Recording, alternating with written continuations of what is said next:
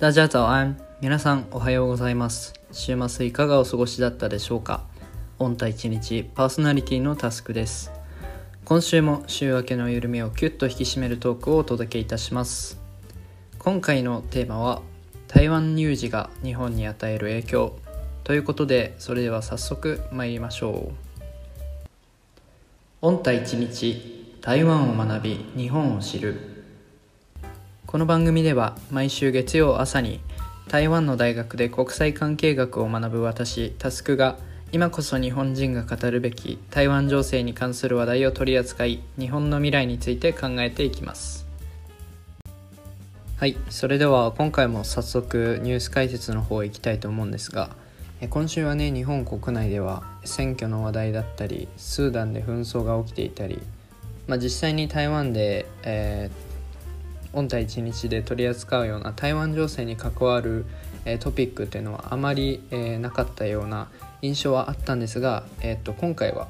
少し気になる、えデータが発表されたので紹介していきたいと思います、え産経ニュースの記事です。中国国家統計局が18日発表した2023年1月から3月期の国内総生産 GDP は物価変動の影響を除く実質 GDP で前年同月比4.5%増だった。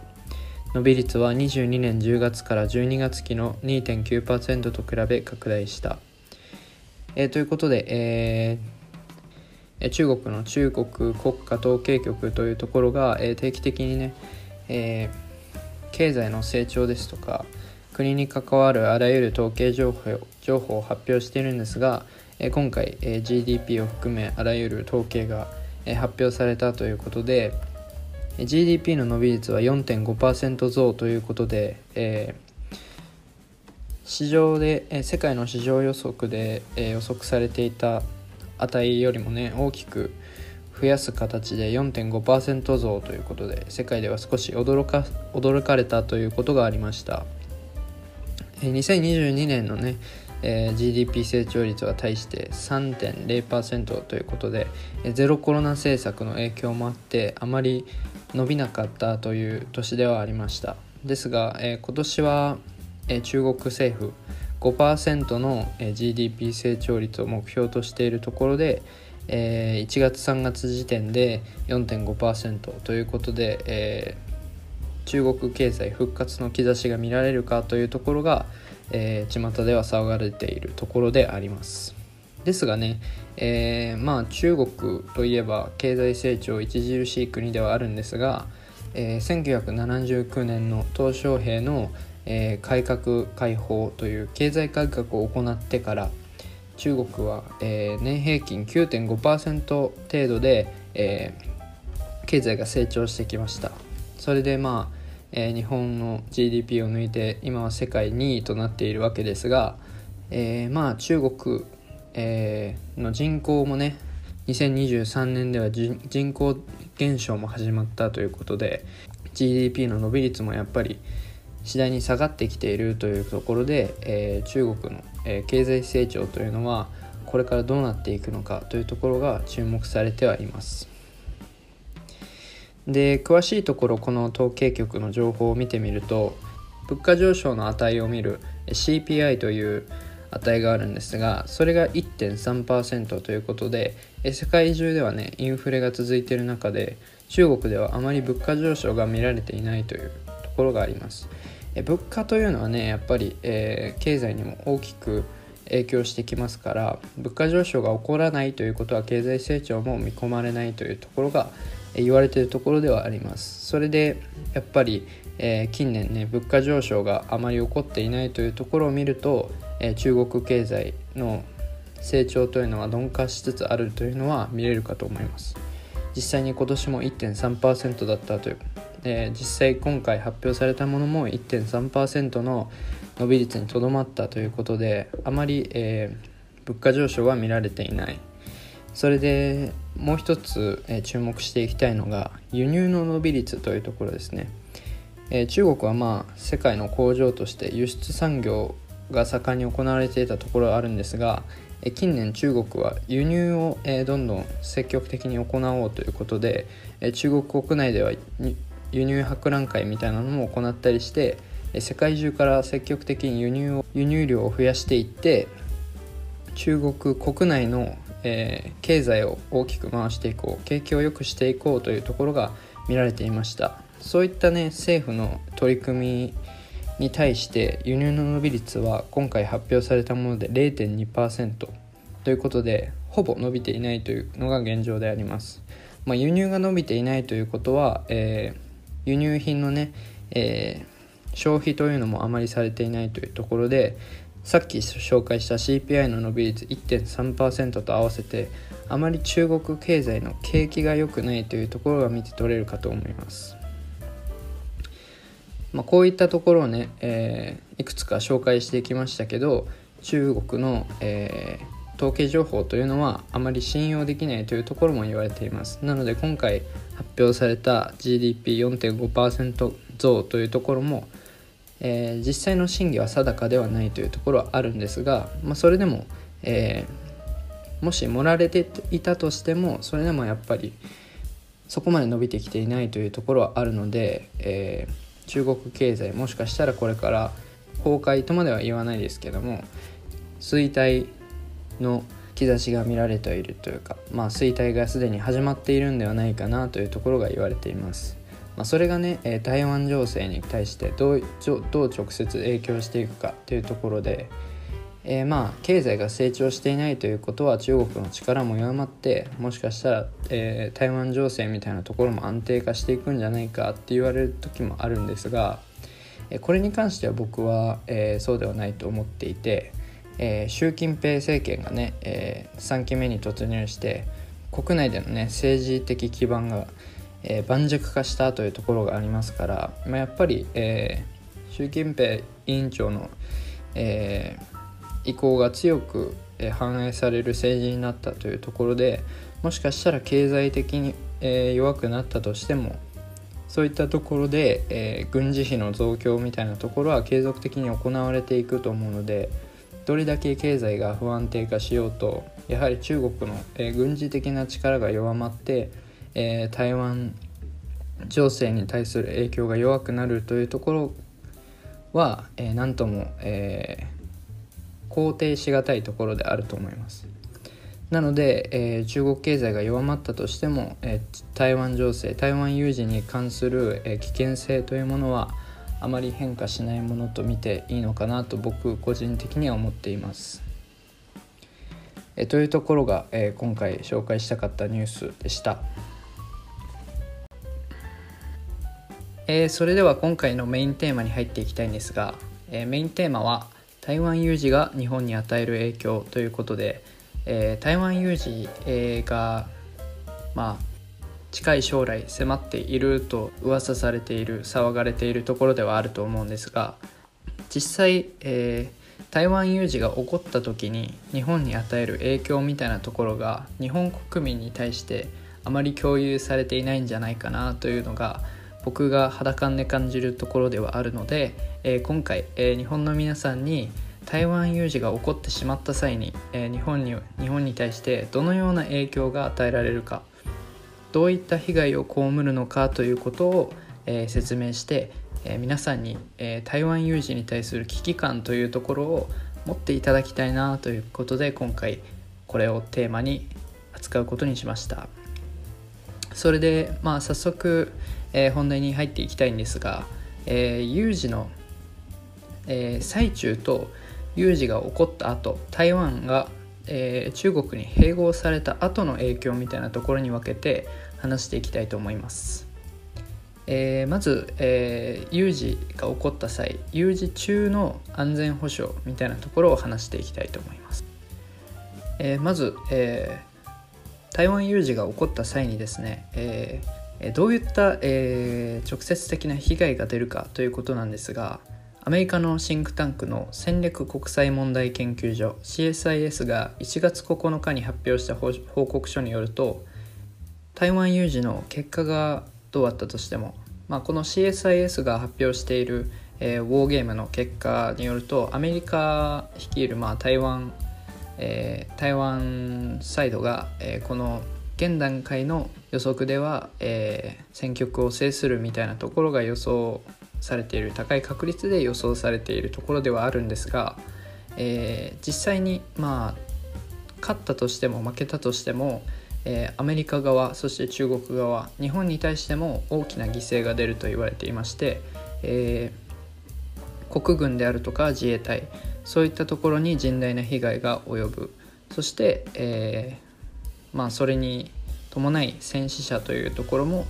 大勢出てしまうという予測がされています。どちらも、え大きな犠牲を払って進んでいく台湾有事になってしまうので、えこういったところを危惧しているのがこの CSIS のウォーゲームのシナリオ予測みたいなところなんですが、えー、こういったところを考えるとねやっぱり、えー、日本に対しても相当な甚大な被害が、えー、及ぶとされていて、えー、特に、えー、僕が考える有事中日本に与える最も大きな影響というのが経済上の影響だと思っています。まあ、これは日本に限ったことではないんですが、え中国というのは、えー、世界の貿易大国ということで日本自体も大きく中国へ貿易依存しているという状況があります実際、えー、輸出入ともに、えー、最大の貿易相手国日本の最大の貿易相手国は中国になっていますしこれからもそういったところはなかなか変わっていかないんじゃないかなというところが、え、予測されているわけですが、えそうなってくると、え台湾有事中には回路が封鎖されるということにもなりますね。え台湾有事の際は、え海洋上での戦闘が見込まれていますのでそういったところで回路が封鎖されれば、え、貿易ルートみたいなところも断たれてしまいますし、え、台湾中国ともに日本の貿易相手国として、えー、大きく依存しているところがあるのでそういったところに大きな影響が出るということで、まあ、今回の、えー、ウクライナ戦争起こっておりまして、えー、世界的にもインフレが起こってしまっていたり大きなね、え、経済的な影響が与えられているところだとは思うんですが、え、台湾有事になった場合には日本含め国際社会に大きな、えー、経済的なインパクトを与えるというふうに予想されているところではあります。なので、えー、今回のウクライナ戦争で、えー、インフレが起こってしまって大変だと騒がれているところではありますがその比ではないくらいの経済的な打撃っていうのが、えー、打撃っていうのが、え予想されるんじゃないかなというふうに思っています。え特にね、え台湾という国は、え日本の大きなアジアにおける大きな貿易相手国となっているわけですがその中でも半導体の供給量というのがね、台湾は TSMC という世界最大手の、半導体メーカーを抱えている国でありましてそういったところに対する半導体の供給みたいなところも大きく依存しているところがありますので、実際有事になってしまった際には、そういったところのね製造とか、供給もストップされてしまう。もしくは、え供給量が大幅に減ってしまうということが予想されるので、え日本に対するそういった半導体の輸出が滞ってしまうというところが大きな影響になると思います。まあ、半導体についてねあまり、えー、聞きなじみがないという方は、えー、いるかと思うんですが半導体の半導体というのは、えー、簡単に言えばまあ電子機器の製造に欠かせない、えー、パーツの一つでありましてそういったところで、えー、半導体がないとこういった、えー、ハイテク製品というかそういったものも作れないというところがあります、えー、特に日本への大きな影響でいうと日本の基幹産業である、えー、自動車産業に大きな影響が与えられるとされていましてもちろん、えー、ハイブリッドを含めた、えー、電気自動車等にも半導体が多く使われているというところもありますし近年ではねそういった内燃機関エンジン、えーまあ、いわゆる普通のガソリンを使ったエンジンに対しても、えー、こういった半導体が使われる、まあ、機械化されているところが大きくありますので、えー、自動車産業全体に、えー、こういった影響が出てくることが、えー、そういった半導体の、え供給量が減ることによる影響というのは、え避けられないかなというところはあります。まあ、もちろんそういったところで、え自動車産業が打撃も受けますし、まあ、その他ね電子機器メーカーみたいなところも、え半導体の供給量が滞ってしまうことで製造ができなくなってしまうというところがあります。それでまあ、えー、電子機器をねそんなに買い替えなければいいんじゃないかという意見もあるかと思うんですが、えー、そうでもなくてそういった半導体の供給量が減ってしまって、えー、電子機器並びにまあそういった、えー、ハイテク産業が打撃を受けることでこういったところに従事している、えー、労働者の職が失われてしまう失業者が増加してしまうということで、え日本経済全体に与える影響というのが大きいということも予想されています。なのでまあもちろんそういったところで、えインフレも起こっていくでしょうし、えー、失業率が増えてしまうことで、えー、労働市場全体にも大きな影響が出てくると思います。そういったところがねやっぱり経済上の影響でありまして有事になってしまった際にはこういった経済上の大きな、えー、衝撃インパクトというのが、えー、見込まれているところでもあります。それで、まあ、ここまでは、えー、有事中の、えー、日本に与える影響みたいなところを、えー、説明していったんですがここからはちょっと台湾が中国に併合されてしまった後に起こりうる影響について話していきたいと思います。えー、こちらは先ほども話したんですが台湾と日本は、えー、積極的に貿易が行われておりまして、えー、アジアアジアにおける最大の貿易国の一つとなっておりますその中でも、え先ほど話した半導体のところでやっぱり大きな影響が出てくると思いますし、え台湾有事が終わった後、えもしこの台湾有事が終わって台湾が中国に併合されてしまったということになるとやはり中国により、えー、中国による半導体の独占みたいなところが起こってくると思いますしやはりこういった電,、えー、電気自動車のねシェアというところも中国は近年伸ばしているところでもあるのでそういったところに使う半導体を中国が独占していくというところも予想されています。なので、えー、もしもしもね台湾が併合されてしまった暁にはそういったところ半導体の、えー、供給量みたいなところは、えー、有事の際と同じ程度それよりも大きく、えー、半導体の供給量に、えー、影響が出てくる可能性もあるというところですね。えー、またその台湾が併合されなかった場合にも、えー、台湾えー、国内にね大きな影響があるのでそういったところの経済の停滞みたいなところが、えー、招く、えー、半導体供給量の低下みたいなところも予想されるので、え、台湾有事が終わったと言ってもね、え、そういその台湾有事終結後の、え、日本に与える影響というところも無視できないところではあります。それからまあ地政学的なね影響を話していくと、えー、沖縄の防衛というところが鍵になってくると思います。もし、え台湾が併合された暁には、え中国人民解放軍の、え基地が台湾にできるということになると思いますので、えこういった沖縄の防衛というところも一層、え強化していかないともしかしたら次は、え台湾の次沖縄を併合しようという考えにもなりうると思うので大いになりうると思うのでそういったところは、えーアメリカともねしっかり連携を取りつつ、え防衛を強化していかなければならなくなると思います。まあ沖縄にはねえ尖閣諸島というところもありますから尖閣諸島のね、えー、防衛というのはその台湾有事が起こった後急ピッチで進めていかなきゃないところではあると思います。そしてまあ台湾有事の際にね日本は大きく、えー、大きな支援を行っていくというところがあると思うので中国とのね関係が悪化することは避けられないと思うんです。そこで、えー、まあ中国というのは先ほども話した通り、えー、日本の最大の貿易相手国であるので、えー、貿易に対して大きな影響が出てくる、えー、貿易に対して大きな経済制裁を与えてくるというところが、えー、予想されます。そうなってしまうと、えー、中国との貿易が滞る。そして、えー、中国えー、周辺また台湾周辺南シナ海における貿易航路の変更みたいなところも行われていってしまうと思うので日本の貿易というところをね、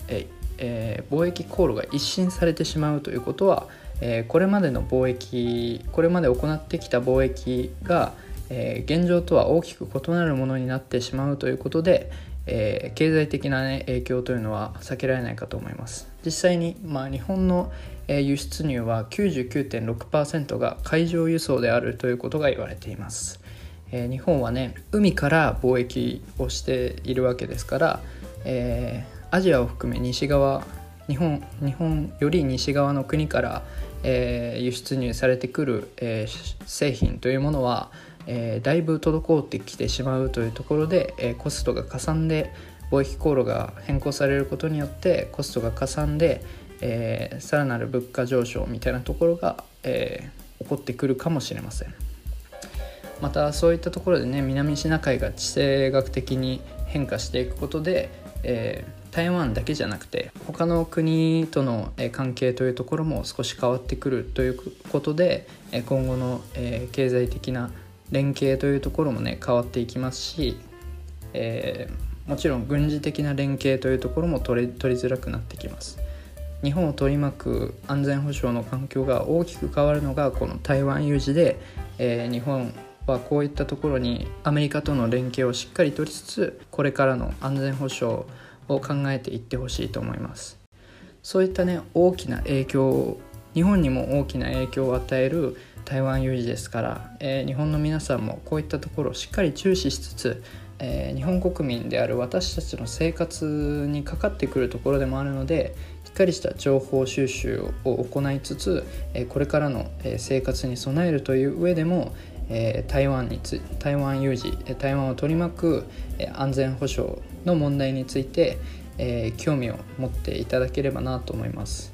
今回の、えー、放送で少し台湾有事に、えー、興味を持ってくださった方は、え今後の放送または、えこれまでの放送を聞いていただければ台湾に関する知識というのも少し深まるかなと思うのでこれからも、えどうか御体一日をよろしくお願いします。そういったところでこの番組を気に入っていただけたら各種ポッドキャスト媒体でのフォローと通知設定をオンにしていただけたら毎週聞き逃すことなく楽しんでいただけますのでよろしくお願いいたします。それから、え概要欄にあるリンクツリーからお便りの受付と SNS のアカウントもチェックできますのでそちらも合わせてよろしくお願いいたします。ではまた来週月曜朝にお会いしましょう。今週も1週間頑張ってください。下周见。バイバイ。